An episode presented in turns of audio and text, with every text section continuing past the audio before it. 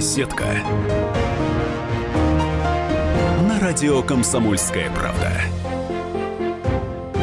Здравствуйте, с вами специальный корреспондент отдела политики газеты «Комсомольская правда» Дмитрий Смирнов. В преддверии юбилея Владимира Путина мы беседовали с человеком, который пережил не один кремлевский юбилей, а когда-то просто повар, а потом в конце своей кремлевской карьеры, даже э, генеральный директор всего комбината питания Кремлевский, то есть э, человек, который заведовал питанием всех э, российских президентов, э, начиная от Бориса Ельцина и заканчивая, собственно говоря, Владимиром Путиным. И вот он нам рассказал, что едят в Кремле во время банкетов, что подают на столы в высших эшелонах власти и, собственно говоря, что любит Владимир Путин, если у него какое-то любимое блюдо. Сейчас вот буквально через несколько секунд.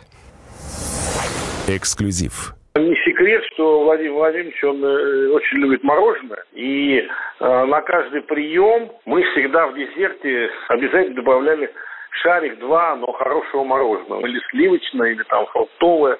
Он все, любой мороженое любит. А, ну, то есть это не имеется там пломбир, да, или какой-то там вот эскимо? Ну, а в основном пломбир, конечно, сливочный. Вот любимый, на ваш взгляд, блюдо Путина, это какое? Владимир Владимирович, он такой всеядный, если можно так сказать, и никогда не выделял какую-то вот он еду. Если оценивать и сравнивать э, Владимира Владимировича с другими генсеками и президентами нашими, Брежнев, он любил там украинскую еду, борщи. Борис Николаевич, тот уралец был, тот баранью ножку любил, там, э, кореечку, вот, пельмени.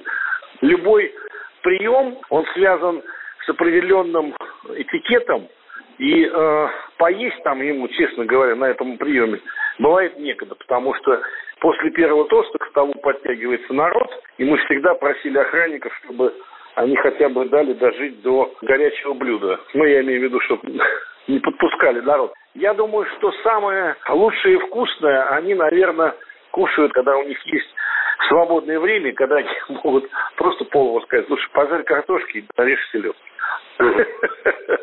Вот уже во времена Владимира Владимировича, насколько менялся вот этот э, кремлевский, как правильно сказать, банкет, да, или правила приемов? Во времена Советского Союза прием проходили в Георгиевском зале в основном, да, и э, столы устанавливали, знаете, как в избе у крестьянина. То есть стояли общие столы, два, два общих стола, там длиной там метров двадцать. С двух сторон люди садились. Мы называли такие столы кораблями, потому что они были большие.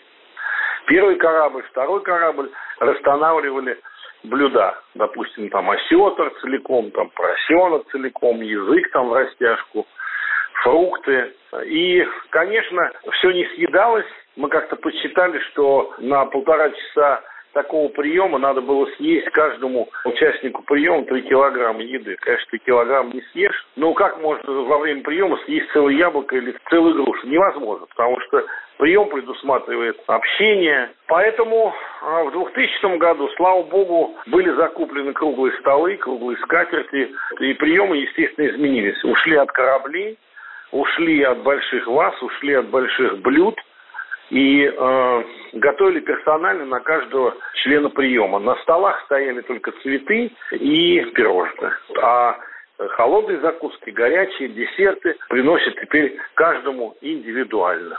На саммите 300-летия Санкт-Петербурга первый прием был на корабле, 150 человек, и настолько всем все понравилось, что Ширак, э, тогдашний президент Франции, попросил Владимира Владимировича, чтобы вышел шеф.